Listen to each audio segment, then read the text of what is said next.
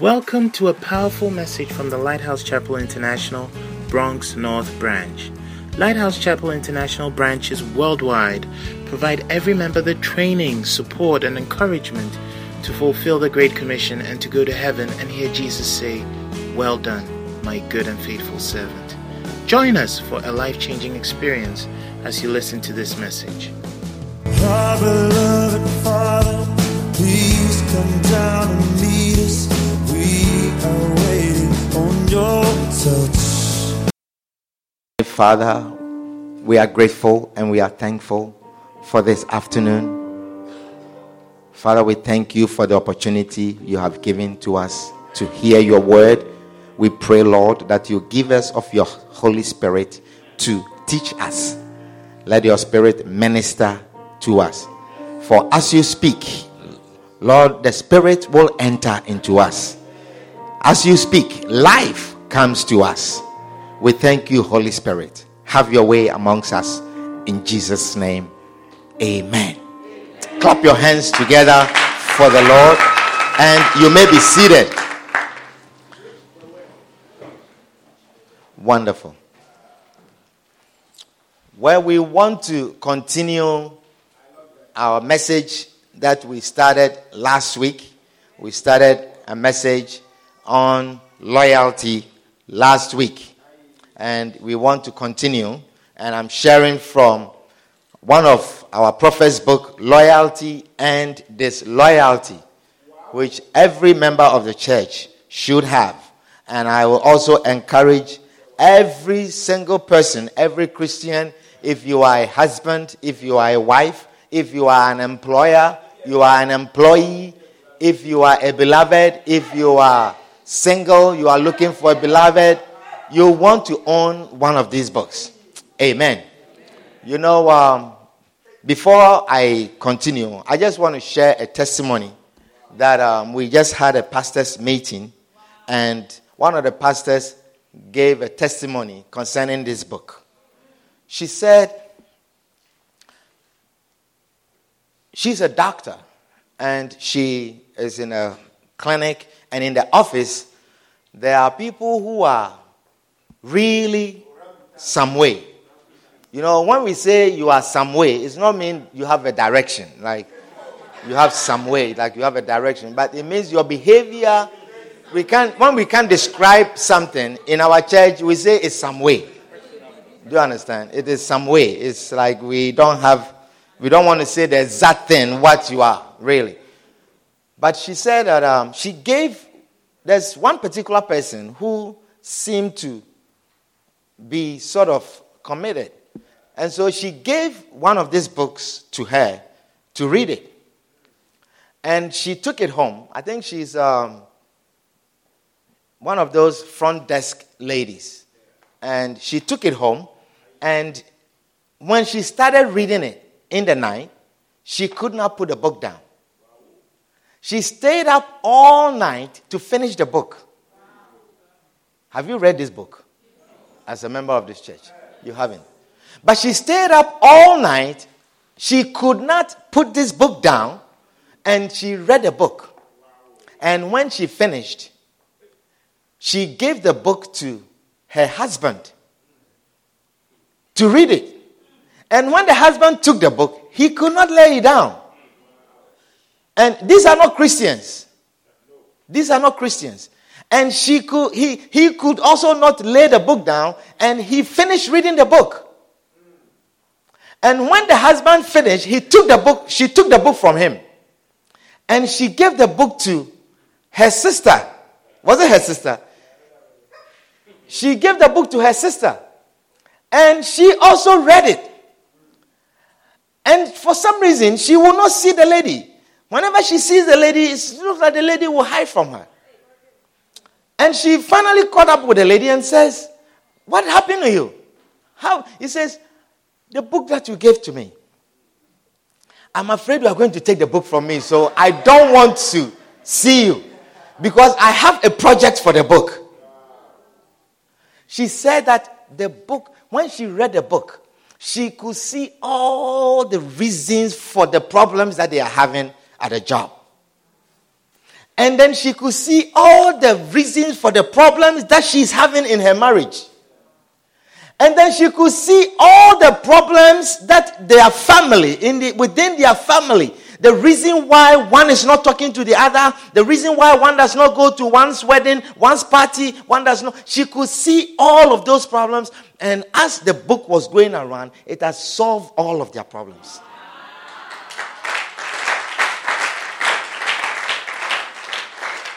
And so she didn't want to give the book back. But she says, But now that I've seen you, I think you reach more people. Since you are a doctor and a pastor, you reach more people. So I think you need a book because many people need to hear what is in this book. And so I will give, and then she said, No, keep it. Because in our church we have a lot. we have many of these books. Every church member has one. And oh.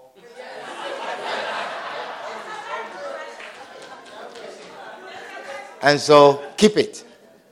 Do you understand? But such is this book. It's a very wonderful book, and it's a, it's um, what do they describe it when many people are? It's a bestseller. I was testing if you know the word that I'm looking for. But it's a bestseller. Amen. It's a bestseller, and so let it not become a bestseller to outsiders except the children. Amen. One. And so that is where we are taking our message from. And there's a chapter in it that is called Stages of Disloyalty. Stages of Disloyalty. And last week we began sharing, and that is what I, we are calling here the things that cause the work of God to cease. The things that cause the work of God to cease. The things that stop the work of God, the things that stop the work of God from going forward. Hallelujah. And last week we shared so many things. We introduced this scripture and we said that this is the plan of the enemy. And before we continue, I want us to read a scripture in Nehemiah again, Nehemiah chapter 4 and verse 6. And I love the song that the choir ministered. Nehemiah chapter 4. Put your hands together for the choir. Wonderful. Nehemiah chapter 4 and verse number 6. He says, So built we. Now, the background behind this story is this is the captives that were in Babylon, where now God has given a call to Nehemiah and it has touched his heart that they should rise up to go back and build the walls of Jerusalem, which was in ruins. Jerusalem was in ruins. The church of God was broken. The walls were all broken. And God touched Nehemiah's heart to rise up, to gather people, to build the church. Amen. And so the Bible says, So built we the wall, and all the wall was joined together unto the half thereof that means the walls came to a half of its. You know, why don't you give us the message so we will move? along? give us so we can. Um, it says, We kept at it, repairing and rebuilding the wall. The whole wall was soon joined together and halfway to its intended height because the people had a heart for the work. May the Lord give you a heart for his work. He says, Now when Sanballat, Tobiah, the Arabs, the Ammonites, and the Ashdodites heard that the repairs of the walls of Jerusalem were going so well that the bricks in the wall were being fixed, they were absolutely furious. They were furious. They were angry when they heard that the walls were putting back together. You know, many people are not happy when the church of God is moving forward. That is why you see a pastor is trying to demonstrate to the church how joy and how happy a church can be. People will take it out of context and post it and say all kinds of things. But as a pastor, we have a right to dance in front of our congregation. Don't let me give you some moves because you cannot handle it.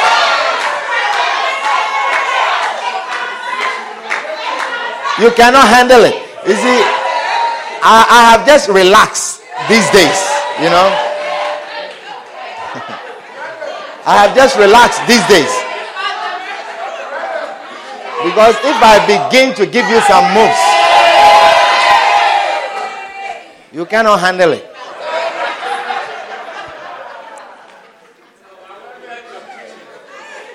Amen. So you see, they were furious. They put their heads together. Tobias, Sanballat, the Arabs, the Ammonites, the Ashdodites. They put their heads together and decided to fight against Jerusalem and create as much trouble as they could. I'm talking about the church of God. When we are building the city of God, what the enemy does. We countered with prayer to our God and set a round the clock guard against them. We set a round the clock guard against them. That is why we have to pray for the church round the clock.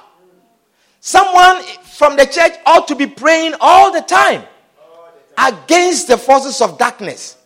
But soon, word was going around in Judah the builders are popped, the rubbish piles up. We are in over our heads. We can't build this wall because this is what the enemy wanted to go around. And all this time, are you with me? And all this time, our enemies, the enemies of the church, the enemy that wants the church to break down, the enemy that wants to stop the work of God from going on, the Bible says, and all this time our enemies were saying they won't know what hit them. He says, Look, let them keep going. Let them build. Let them invite people. Let them preach. Let them sing. Let them be happy in the church. But they won't know what hit them. Before they know it, we will be at their throats. Before they know it, we are sitting next to them. We are sitting within them. We are at their throat, next to each other. One member, one enemy. One member, one enemy. One member. Before they know it. That means before they know it, we have joined the church. Before they know it, we have become members. He said, before they know it, we will be at their throats, killing them right and left. That will put a stop to the work. Hallelujah. So, this is how the enemy intends to destroy the church. This is how the enemy intends to break down the church. This is how the enemy plans to put a stop to the work of God. That the enemy's devices, the enemy's way of destroying the church, we will know it. He says they will not know it. We will not come obviously as enemies who are ready to destroy the church.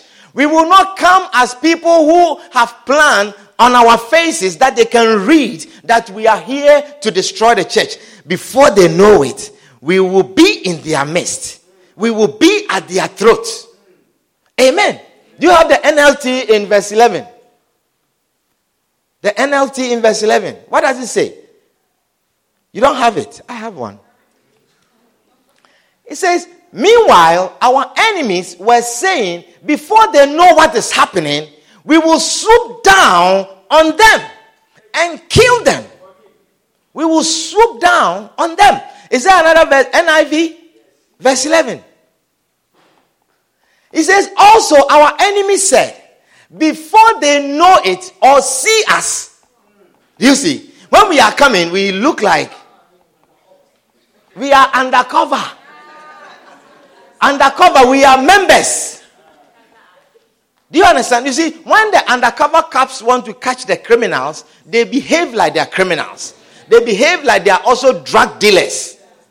You see, they disguise themselves. So the enemy's plan is to disguise himself as a member. And before we know it, they are in our choir, they are in a projector team, they are ushers. Before they know it, they are playing instruments. Before they know it, they are made elders and shepherds. Before they know it, they have become assistant pastors. Before they know it, they have become pastors in the church.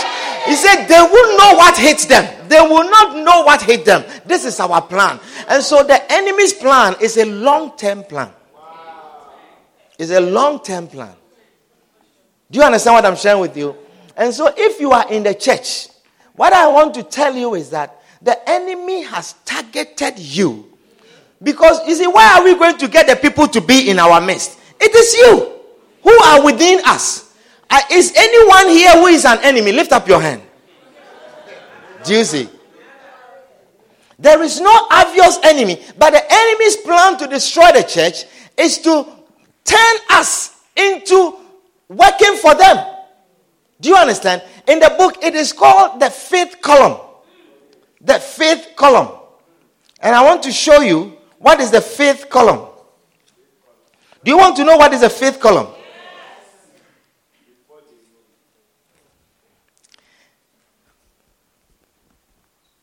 Hallelujah. The fifth column. He says, one friend, he says, there was a time where a gen, an army general who surrounded a large city with the aim of conquering it. He was planning to conquer this large city. This city was heavily fortified with a high and imposing wall and gate. The army general surrounded the city in readiness to attack. One friend of the general came along and asked him, Sir, how do you think you are going to overcome the defenses of this city? No one in recent history has been able to conquer this great city. The army general smiled and said, It is my fifth column. I'm depending on them to do the trick. The general's friend was very interested and asked, what is this fifth column? I thought you only had four columns. The army general replied, I do have a fifth column. He says, Oh, the friend said, I see.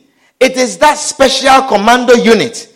Or are they, is it that special commando unit? Or are they some airborne paratroopers? The general laughed. No, it's none of these. My fifth column, are you listening?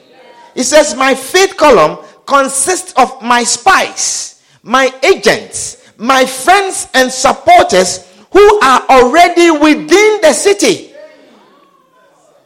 They are inside the city. They are like citizens, but they are my friends.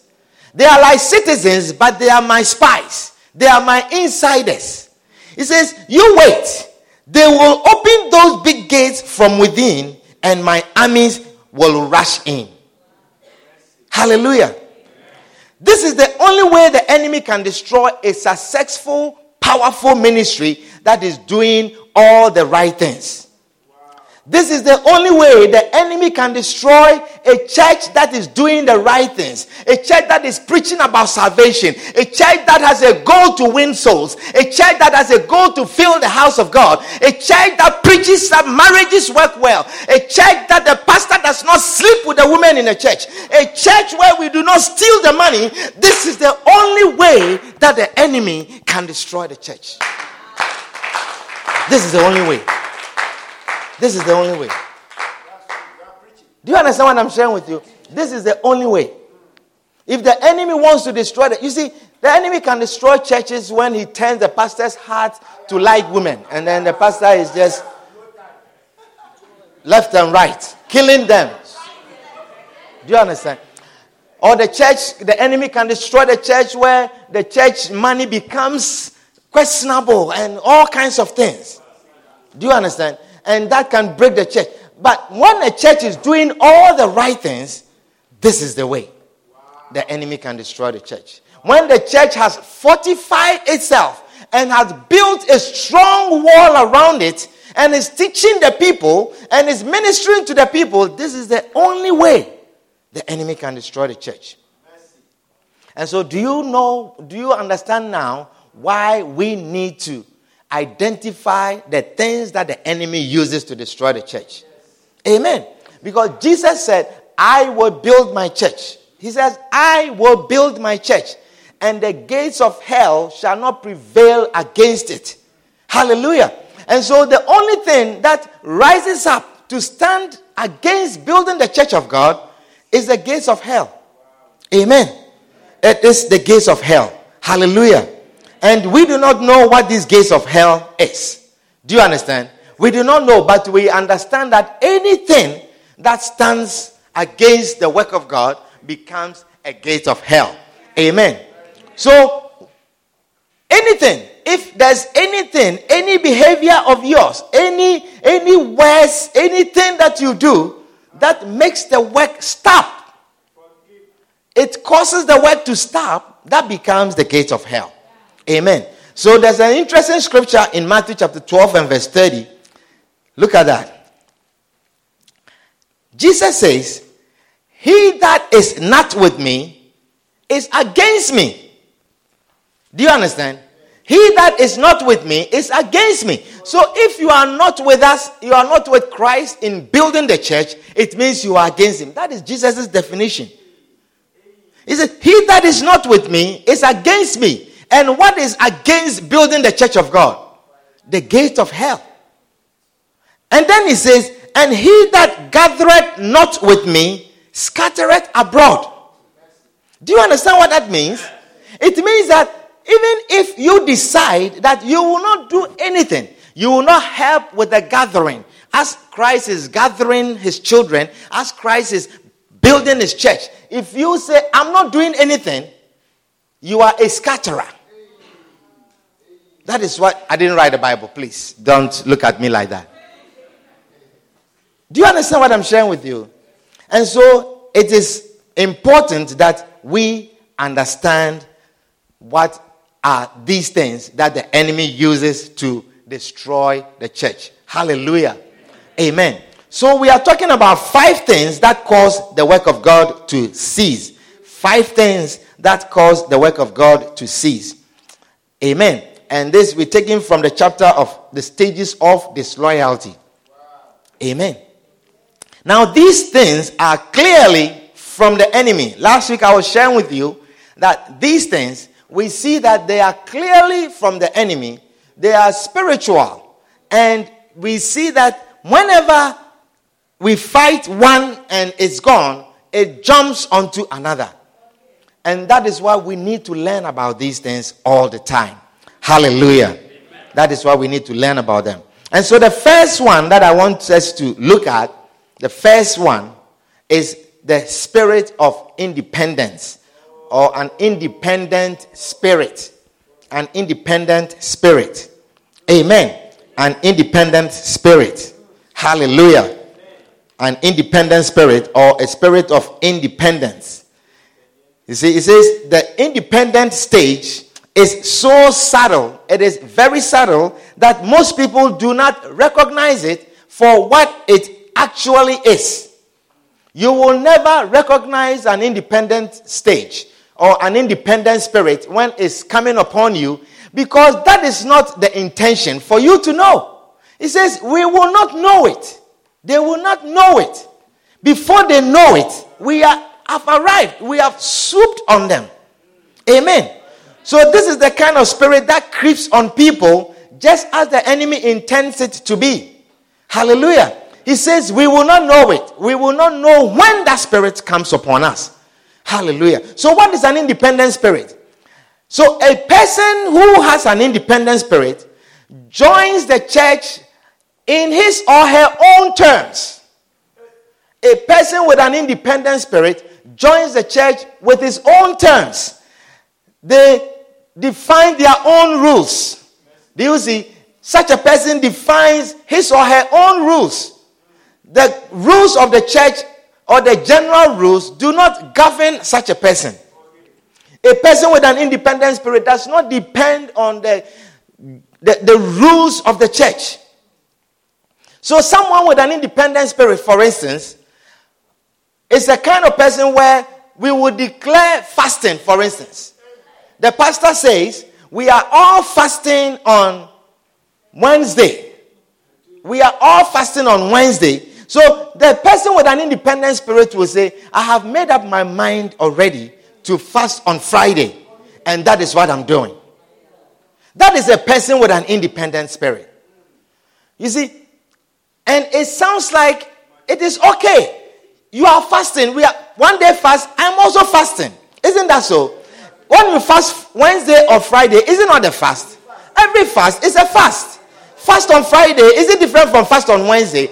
But when we make a rule that we are all fasting on Wednesday, the person with an independent spirit chooses to fast on Friday. Do you understand? The pastor may call for several meetings. The pastor says, We are having several meetings, but the person with an independent spirit will choose which meetings are important and says, I will come to this meeting and I will come for that meeting, but I will not come because these are not important. That is a person with an independent spirit. Amen. Now, when you become relevant, when you become relevant in the church, you become a target for such a spirit. When you become someone who is important in the church, you will become a target for such a spirit. Amen. And there are biblical examples that I want us to look at. Do you want to see some examples of people with independent spirit in the Bible? We want to look at one person in particular. Turn with me to 2 Samuel chapter 3 and verse 20. We can read the NIV for the sake of time. 2 Samuel chapter 3 and verse 20. 2 Samuel chapter 3 and verse 20. Amen. You see, we do not we do not condemn independence. Do you understand? It says here that it says there is nothing wrong with being independent. I believe in independence and we thank God for independent people. However, if you are a part of a denomination, if you are a part of a group, or you are a part of a company, you are not independent. Amen. You see, you are not independent if you are a part of a group or you are a part of a company. Do you understand? Is somebody understand what I'm sharing with you?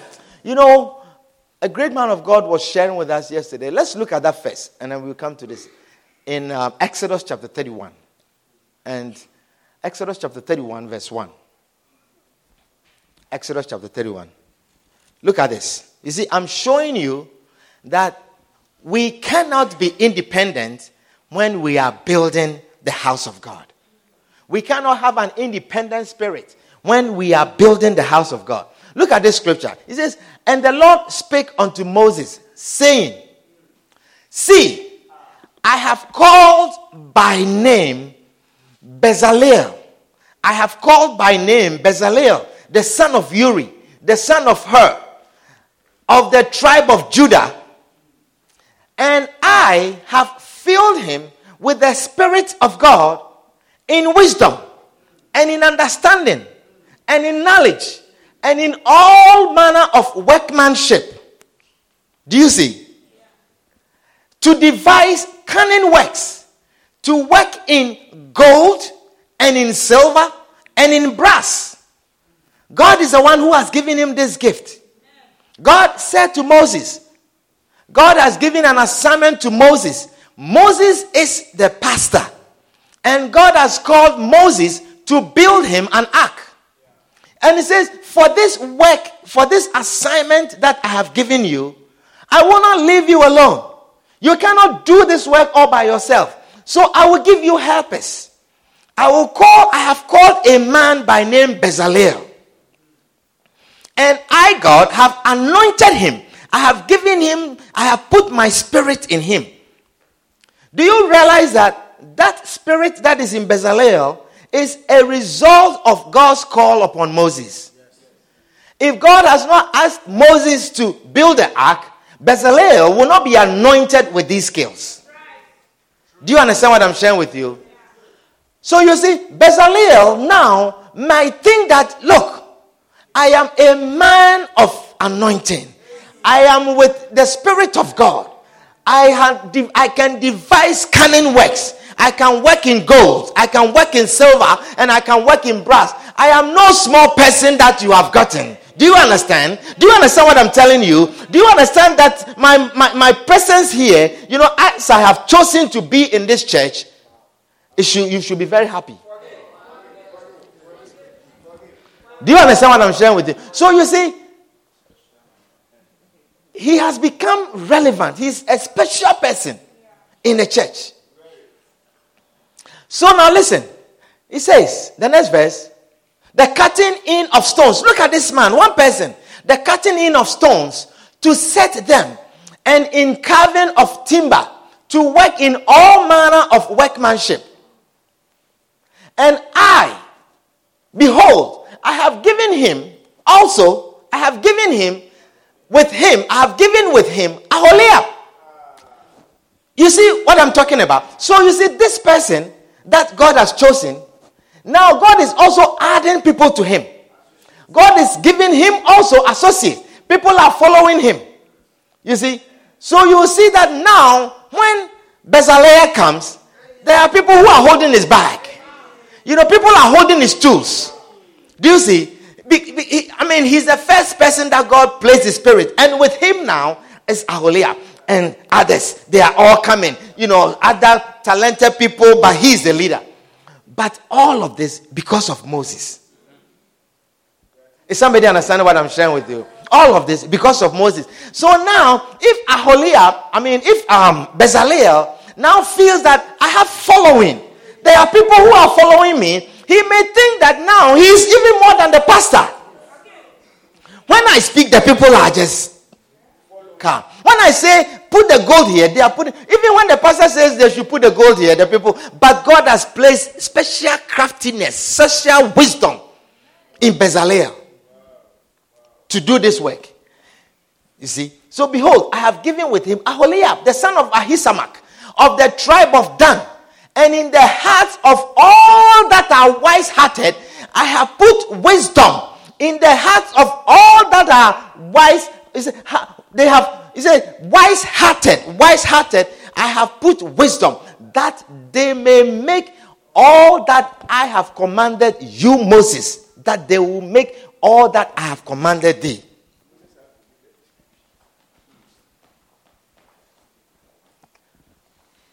And what is that? The tabernacle of the congregation. God has given him the tabernacle of the congregation and the ark of the testimony and the mercy seat that is thereupon and all the furniture of the tabernacles. To build all of these, I have given you these people. And so, Aholiab and Bezalel, who are now become relevant, they become a target for the enemy to make them feel they are important. So Aholiab will rise up one day, or Bezalel will rise up one day, and he will say, I will leave and you will see. You don't know who you have. I will go and you will see. You will see who will lead you. You will see who will assist you. You will see who will sing for you. I will go and you will see. But you see, he does not understand that there's skill, the wisdom, the ability to work with gold and silver and brass is because of Moses. And so he thinks he's living and he's living with a skill. That is why everyone that breaks off from a ministry unrightfully, if you break off from a ministry, you don't amount to anything. You become an empty gong. You will not have any, you will go empty. But whilst you are under that ministry, you feel anointed. Because God has anointed you to help the one that He has called. Amen. And so, as I am here, I am anointed for you because of the Father that God has called, who I am also helping to pastor the church. Are you understanding what I'm saying with you? Yes. So God is saying, I have called this man, I have called Reverend Bright, and I've anointed him so that in the bronze branch he will minister to the people.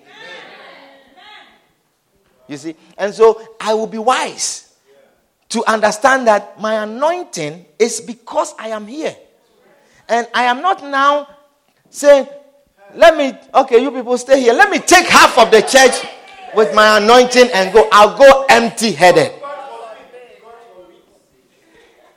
Is somebody understanding what I'm sharing with you?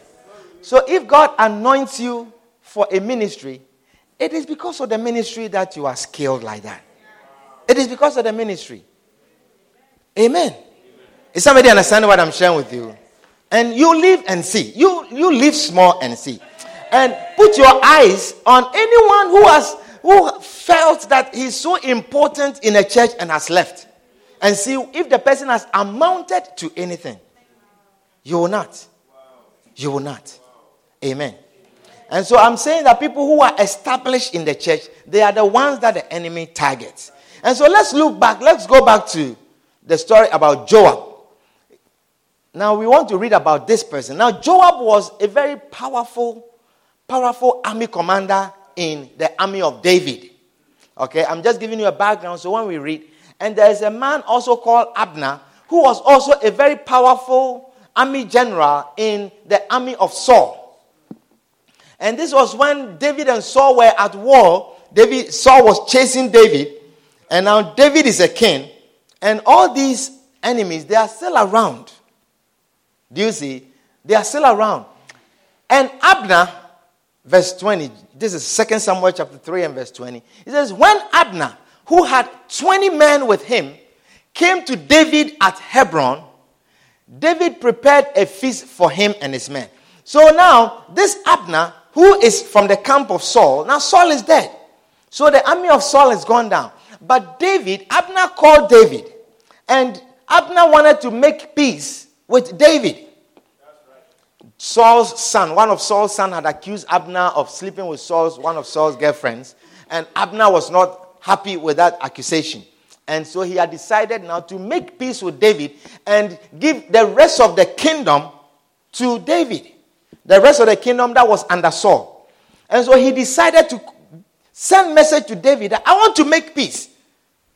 And David invited Abner. So Abner came with 20 men and David gave them a feast. David made peace with them. And the Bible said, Then Abner said to David, let me go at once and assemble all Israel for my lord the king, so that they may make a compact with you, and that you may rule over all that your heart desires. So David sent Abner away, and he went in peace. Are you with me? He went in peace. Just then, David's men and Joab, you remember I told you about Joab. Joab is the army general in David's army. Very powerful man. Very strong guy. Someone who has led David's army to conquer battles. Someone who was like David's right hand man. He was like a prime minister in the kingdom of David. So he was at war and they came back. He says, David's men and Joab returned from a raid and brought with them a great deal of plunder. But Abner was no longer with David in Hebron because David had sent him away and he had gone in peace. You know, the Bible does not put anything, any words for nothing frivolously. The Bible, every word that the Bible places in, God places in the Bible is of relevance. And you realize that we read before that, and David sent him and he was gone in peace. And then he's saying here again that, and David has sent him away and he has gone in peace. This is what the king's heart wanted. This is what the king wanted to do. Are you with me? Yes. Listen, do, shake your neighbor and say, say, we are reading the word of God. I'm not reading some, um, I'm reading the Bible to you. If you are sleeping, you have to stand behind because this is very important. You need to hear.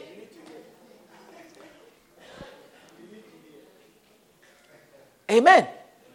He says, So Joab went to the king. Now, Joab went to the king when he heard that David had sent him away, has sent Abner away. The Bible says, Joab went to the king and said, What have you done? Look, Abner came to you. Why did you let him go? Why did you let him go? This is David's army general. David is the king. He said, Why did you let him go? Now he's gone. Look what you have done. Now he's gone. You see, there are some people when they feel important in the church, they talk to the pastor certain way. Anyhow. Do you understand? May you never be such a person. May you never say to your pastor, Look what you have done. See, look what you have done. I will slap you, Bia.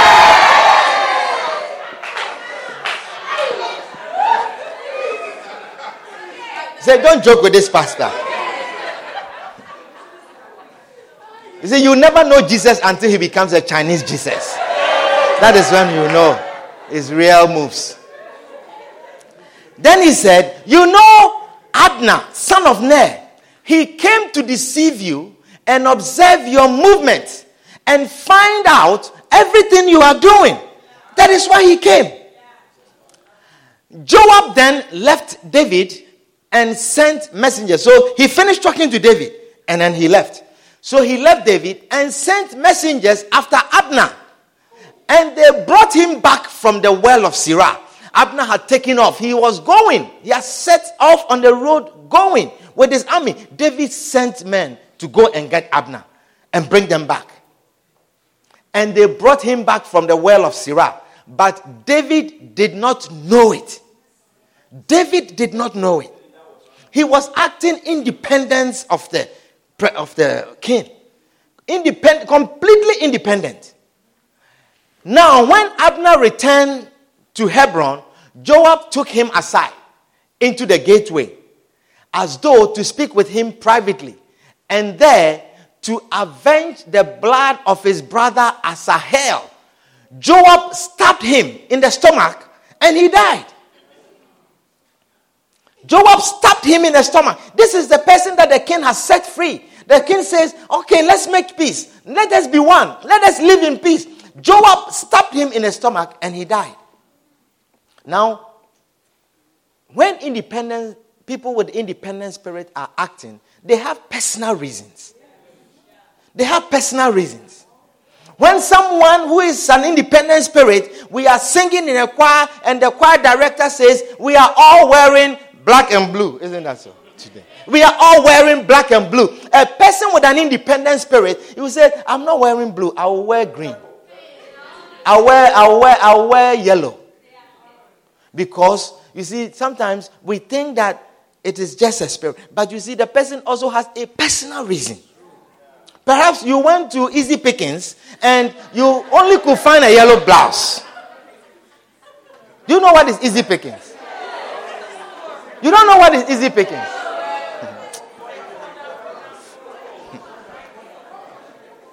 the only thing you could find was a yellow blouse. And so you are wearing your yellow blouse, you tried it at home, and then you fitted it and it looks so nice on you and you have targeted even some guys in the church already that today they are going to see you in your yellow dress. And then the choir leader sends a message at 10 p.m and he says we are wearing blues. i'm not wearing blue. I am not wearing blue. You see and sometimes you see the message comes. You see nobody is there. Nobody is there. And the message comes. King king. And then you check. Oh, we are all wearing blue and like that, you see? And you show up here in your yellow blouse. In your yellow blouse. That's the person with an independent spirit. And then you come and give us some frivolous reasons. So he says, Joab stabbed him in the stomach and he died. And the next verse, which no one knew but the Bible, but the Word of God. God is the only one who knows what is in your heart. Which no one knew why. And the a reason was that Abner came to spy. The reason was that Abner is not a good person. The reason is that Abner is dangerous to the kingdom. But God is showing us the very reason why Joab did that. He says, later, when David heard about this, he said, I and my kingdom are forever innocent before the Lord concerning the blood of Abner, son of Ner. May his blood fall upon the head of Joab and upon all his father's house. You see, the spirit of independence. When you have that spirit, you don't know. The enemy does not come to you and leave you and you are blessed. The Bible says he will never come. He will never come but to steal, to kill, and to destroy. That is the only reason why the enemy comes. So if you allow yourself to be swooped upon by the spirit of independence, this is the curse that comes upon you. He says, May his blood fall upon the head of Joab and upon all his house, of all his father's house. May Joab's house never be without someone who has a running sword. Do you know what is a running sword? A running sore is an abscess that is oozing, always, never heals. Never heals. Sometimes we have people in our families who have ulcers that are never healed. Sometimes from cases like this. You see, the independent spirit, it is in every place where there are two or three people who have gathered, who are united. It is in our marriages, it is in our companies, it is in our workplaces, it is everywhere. It's in our friendship. Do you see? It says, Jo- he says, May his blood be upon Joab and upon all his father's house. May Joab's house never be without someone who has a running sore or leprosy, or who leans on a crutch, or who falls by the sword, or who lacks food. So the hunger that is in your, fa- your house and everyone is always hungry, perhaps that's the case. Amen. Now, lack food doesn't mean that there's no food in a place, but whenever you eat, you are not full. There's not ever enough food. Now, look at this. Now, there is the reason. Do you see it's in parentheses? And I'm telling you why Joab did what he did. This is the reason. He says, Joab and his brother Abishai murdered Abner because he had killed Abner, had killed their brother Asahel in the battle at Gibeon. That is was his reason. Not that Abner was a spy, but this was his real reason. But he acted independently from the king. Are you understanding what I'm sharing with you? Let's look at another behavior of Joab in 2 Samuel chapter 18. 2 Samuel chapter 18.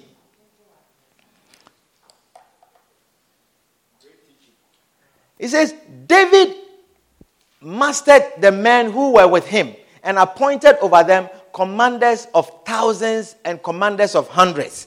Go down to verse 5. Verse 5.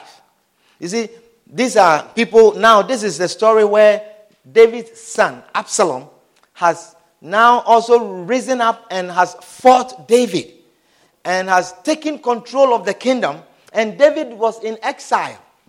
And now David was gathering his, his army to fight the army of Absalom, his own son.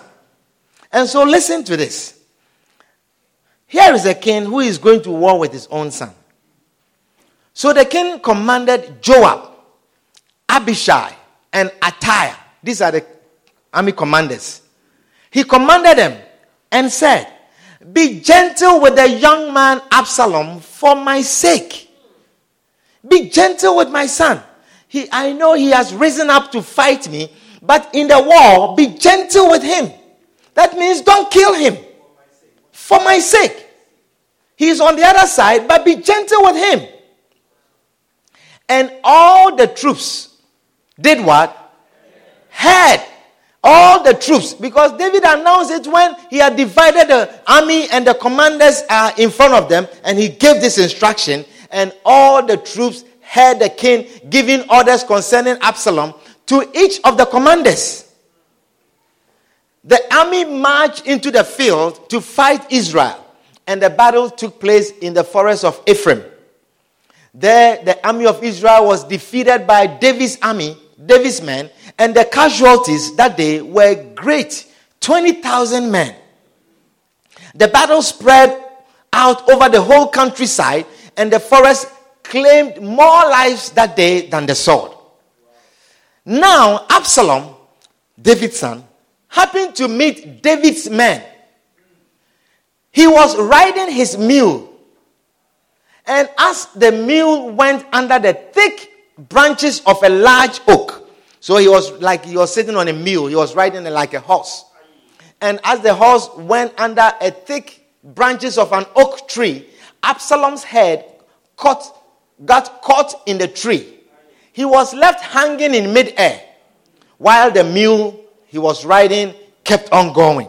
So as he was going, his head got caught in the branches and the mule took off. So he was hanging.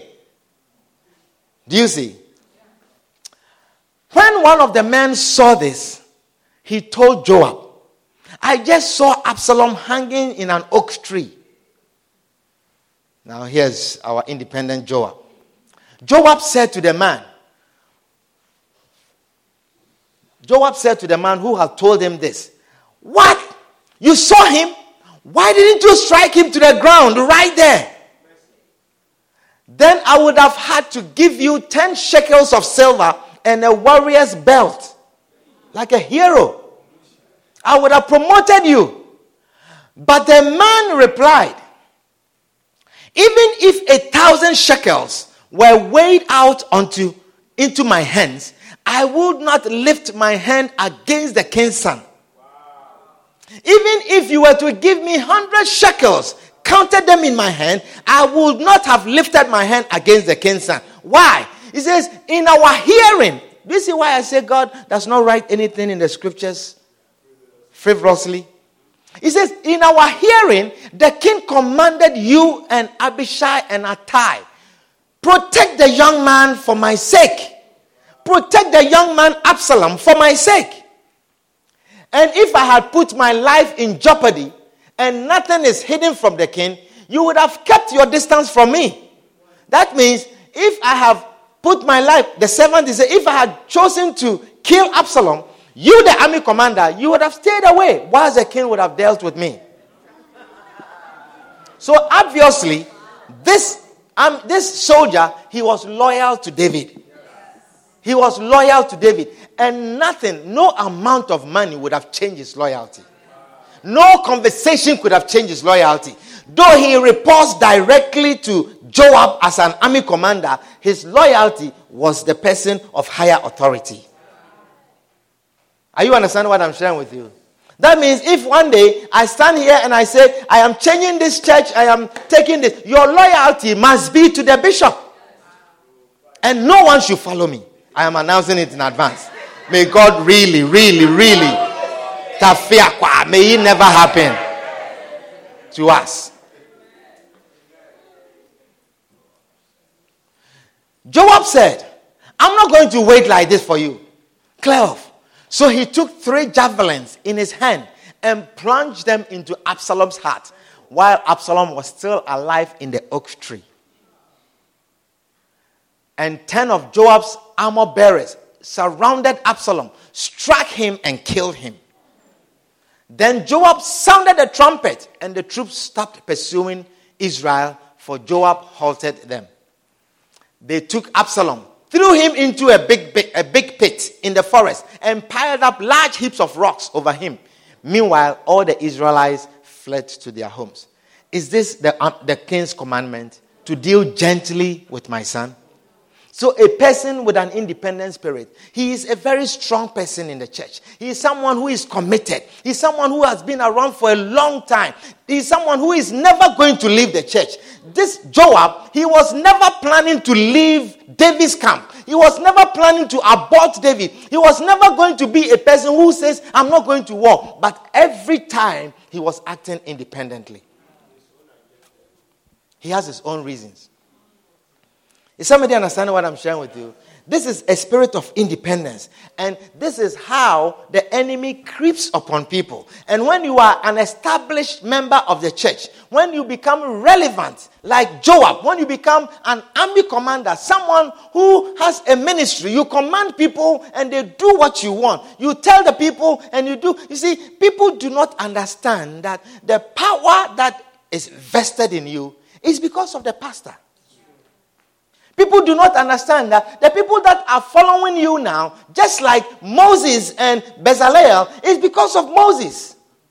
That God has touched the heart of Aholiab now to be in your in Bezalel's ministry is because of Moses. That God wants to build his church. God wants to build his church.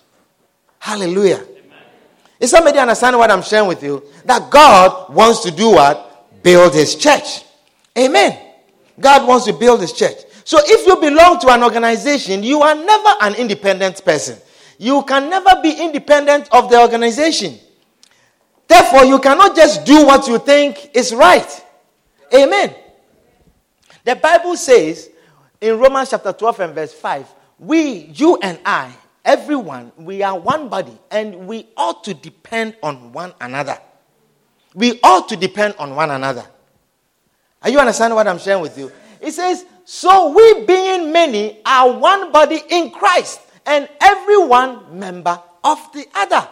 Every one member of the other. You are a member, just as I am a member of you. You are a member, and I depend on you. You are. You see. So when the body is together, the body moves.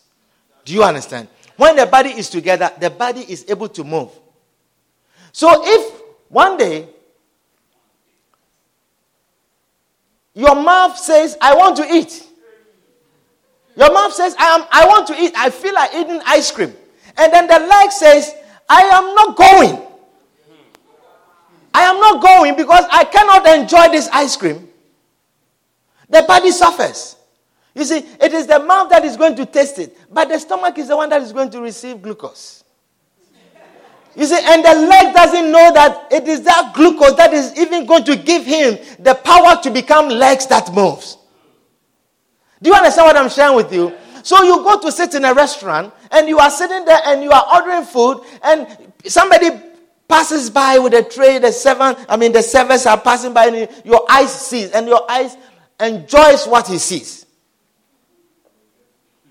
And he says, I see very nice thing, but I'm not going to let this mouth eat it because the food doesn't come to me. Do you understand what I'm sharing with you? They, they all suffer. When you, be, you act independent of the others, we all suffer. When the bladder is full, that you are sitting in a restaurant and you are enjoying and you are eating and you are having a conversation and you are enjoying, when the bladder is full and he says, I am full and I need to go, you got to go. You got to go because you can't sit to enjoy the food. You got to go. So you see, the, God has made us such that we depend on one another. We depend on one another and we cannot act independently. We cannot act independently. The moment we begin to act independently, we begin to fall apart. We begin to be miserable. God's church was never designed that we will be independent. Amen. Amen. You want to hear more about Joab? One more about Joab. Hallelujah. Another place about Joab. First Kings chapter 5. Chapter 1 and verse 5. First Kings chapter 1 and verse 5. You see, there's another this place also where one of David's sons, David had a lot of troubles. One of David's sons, Adonijah, also lifted himself up. And Adonijah wanted to be a king. Adonijah wanted to be a king once his father is alive.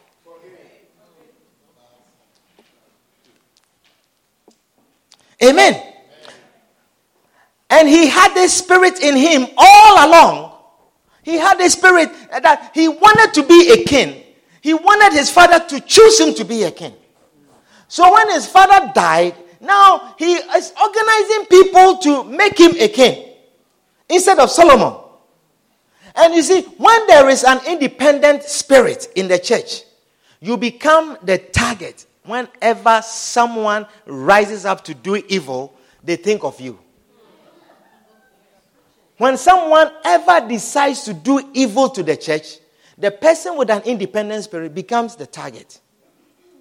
You become the source. You become the one that they go to. You are the one that everyone calls your house. If they have any complaints, they are not happy about something that is going on in the church, you are the one that they call. Whenever you become the one that all the complaints are coming to, look at yourself and see that perhaps the spirit of independence has crept upon you. So when Adonijah wanted to have someone powerful in the, in the kingdom to support him, he turned to Joab.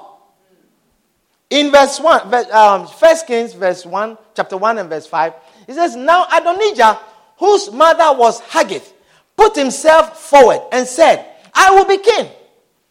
So he got chariots and horses ready with 50 men to run ahead of him. His father had never interfered with him by asking, Why do you behave as you do? He was also very handsome and was born next after Absalom. Adonijah conferred with who? Joab. he conferred with Joab, the son of Zeruiah, and with Abiathar, the priest, and they gave him their support. Joab gave him their support. Amen. So the spirit of independence is the beginning. Is the beginning when the enemy creeps into the church and he targets people who have been around for a while. People who have been around for a while. The spirit of independence creeps into our marriages. Whenever now you are a wife and then you feel, or you are a husband and then you feel that I will build my own home in my own hometown without telling my wife, as God has put you together and said the two shall be one. But when you decide now, I will build a house in my own hometown, I'll buy a land and my wife does not know about, the spirit of independence has crept on you. Amen. You are a wife, your husband says, I want to eat jollof. I want to eat jollof rice. And then you say, you, I'll give you awache. I will give you kenkey. Or I will give you, I will give you salad. And then you say, I've made this already, eat it. It's an independent spirit. Are you understanding what I'm sharing with you? May you never suffer from an independent spirit. Hallelujah. I just want to give you one more point and then we will, we will close. The next one is the spirit of offense. The spirit of offense. Hallelujah. Now, offense is one of the most common things that the enemy has used over the years to destroy many churches. He has used this trick to destroy many churches. Amen. I can say confidently, perhaps, that offense is the number one reason why most people leave churches. It's the number one reason why most people will leave churches. Do you understand what I'm sharing with you? So if you have left the church and the reason was because of offense, I want to inform you that you have not gone very far. You have come to another place filled of offenses. Do you understand what I'm sharing with you? Because you see, the church is a gathering of openly. Are you listening? I'm giving you my definition of the church. It is a gathering of openly acknowledged sinners.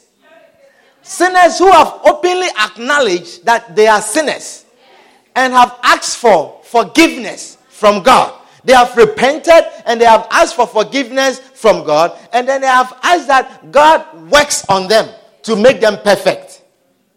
Do you understand? That is the church. That is the church. So the church is full of people who are sinners who have acknowledged that I am a sinner. And today I repent of my sins. And I welcome Jesus Christ into my life. And I want him to forgive me all of my sins. Come and be my Lord. Come and be my Savior. And work on me. That is a Christian. Amen. That is a Christian. And that is the kind of gathering that is here. Hallelujah. So if you have ever left a church, you have come to another world of offenders. Amen. And you see, whenever human beings gather, whenever we gather, human beings gather, there is never perfection. Whenever human beings gather in a place, there is never perfection. It is always filled with offenses. Amen. Now, the people who get offended the most, are you listening? Do you want to know? Yes. The people who get offended the most are people who have been members for a while. People who have been around for a while. People who have been here for a long time. Those are the people who get offended the most. People who are actively doing the work of God. These are the people. You see, you are the one who is building the walls, and you are the one who becomes the target of the enemy. And so these are the people who become offended the most. People who are working for the Lord. Amen. So you realize if someone just joined the church, it is very unlikely, highly unlikely, that the person will leave because of offense. Do you understand? It is very unlikely that the person will leave because of offense. I mean, it's unlikely, even if you have bought yellow blouse instead of blue before, it's unlikely for you to think that it is me the pastor is talking about. It's unlikely. Do you understand what I'm sharing with you? So the person who just joined the church is not the person who is going to be offended to leave the church. That person will probably leave for another reason, but may it not be you. Amen. Amen. Hallelujah. Amen. So that is why someone will just get excited about the church and decides to join the church.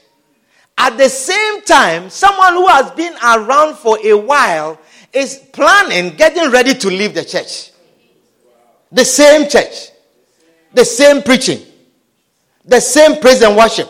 Is somebody understanding what I'm sharing with you? I'm trying to lay some foundation so you understand.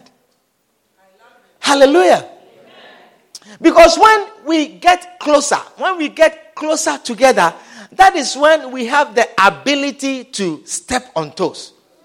When we are further apart, it is unlikely for me to step on your toes. But when we come closer, when we become closer, when we get to know ourselves well, when we are happy and we can sit and talk and we can share and we can visit one another, that you are sick and I easily can come to your home and I can easily not come and I can. When we get that close, that is when we begin to step on toes.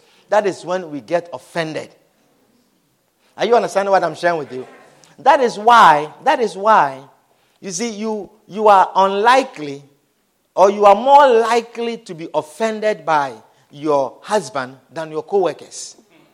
And so you, that is why you say, you know, it is you that you don't know me. You don't see me as a good person. You don't see me as a good person. I work with many people. I work with many people, but they see me as a very good person. They see me as a very good person.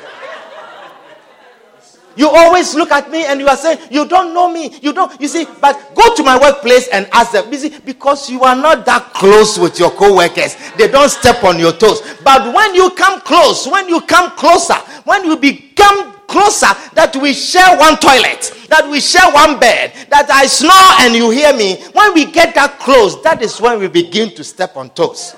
That is when you get offended. Hallelujah. Amen. That is why you will see you will see a, a, a, a sister-in-law, a sister-in-law telling her, her the, the brother's wife. He say, you know, since my brother married you, you know, he has become really different. My brother is a very nice person, but I think it is you. You see, I think it is you. Of course, it has to be her. It has to be the wife. Because you don't share the same bedroom with your brother. You don't share the same toilet with your brother. You don't see your brother when he's taking his socks off and putting them all over the place. And so, whenever you see your brother, he has come to the family gathering in his suit. Very nice as a brother. Senior brother, posing before you as a proper senior brother that you always have respect for. And so you tend to see the wife as an evil person. But when we get closer, when we become relevant to each other, that is when offenses start to arise. Are you understanding what I'm sharing with you? That is when offenses start to arise. And we begin to offend one another when we are that close. We begin to offend one another. Amen. Now you realize also that in the church, that is the same way. Some of the things that may attract you to join the church, maybe, for instance, the preaching, the choir, the praise and worship, the way we do our things, the orderliness, our joy. Is there minshare in the church? Ask your neighbor, what is minshare? Are you understanding what I'm sharing with you? So that may attract you to the church. The preaching may attract you to the church. But you see, there is more to the preaching, there's more to the church than the preaching. Do you understand what I'm sharing with you? There is more to the church than the preaching. When you go to see a doctor, you go to the hospital to see a doctor, there is more to the hospital than just the doctor. Do you understand what I'm sharing with you? When you get to the hospital, there are so many people, so many people that you will meet before you get to the doctor. So many people. And along the way, along the way, you see, your target is to meet the doctor. Your aim for coming there is to meet the doctor.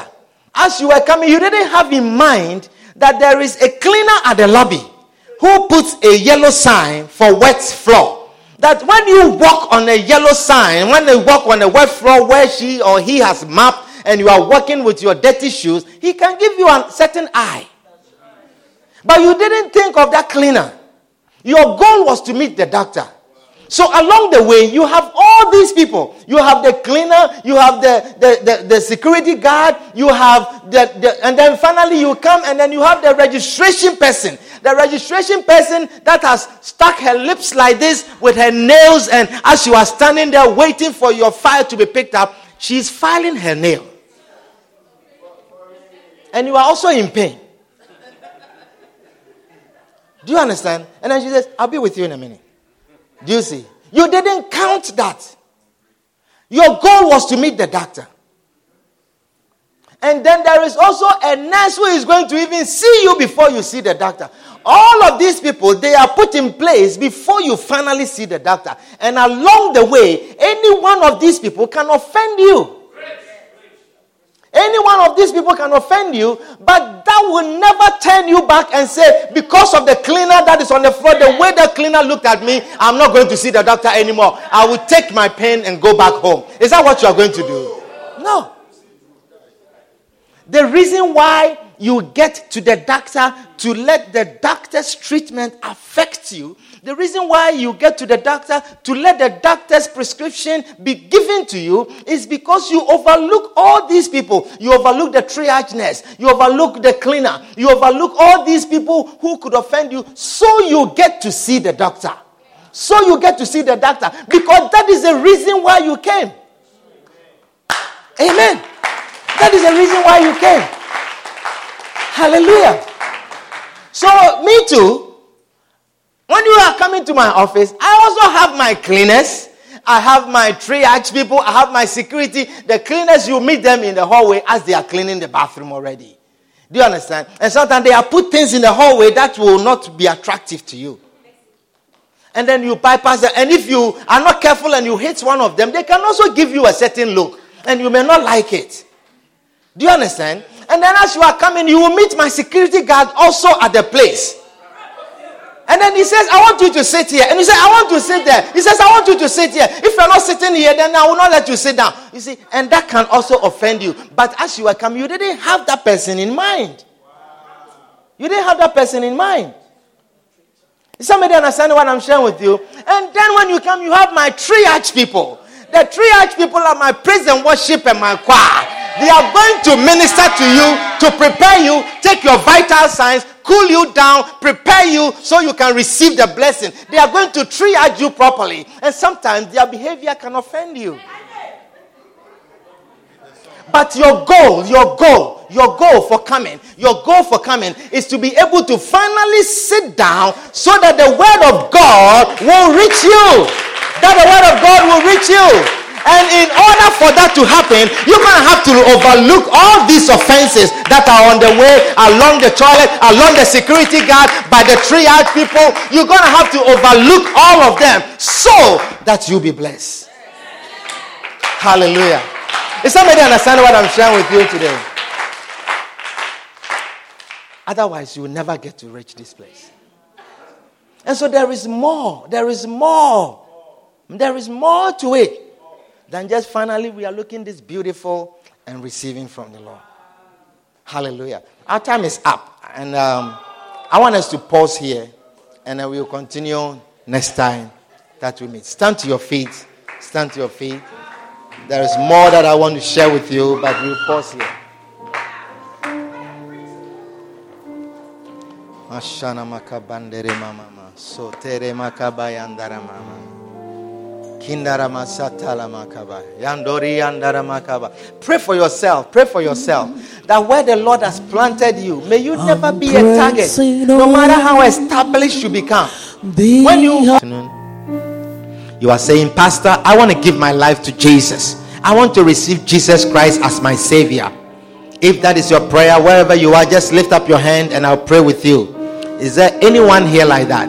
You want to receive Jesus as your Savior? You want to give your life to Christ. You want to welcome Jesus Christ into your life.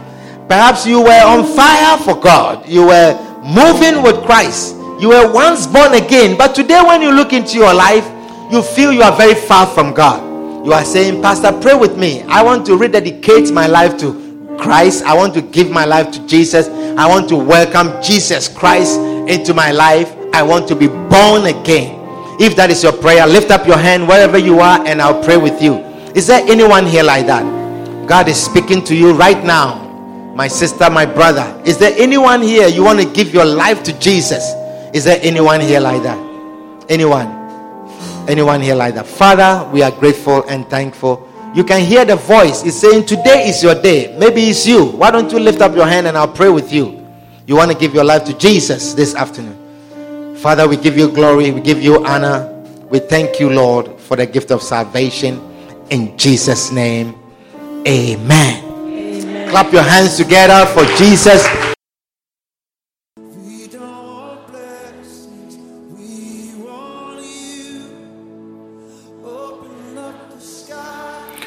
We hope you have been blessed immensely by this message. Join us at 1734 Williamsbridge Road in the Bronx on Sunday afternoons and Tuesday evenings. For copies of this and other messages, contact us via email at lci.bronx at gmail.com.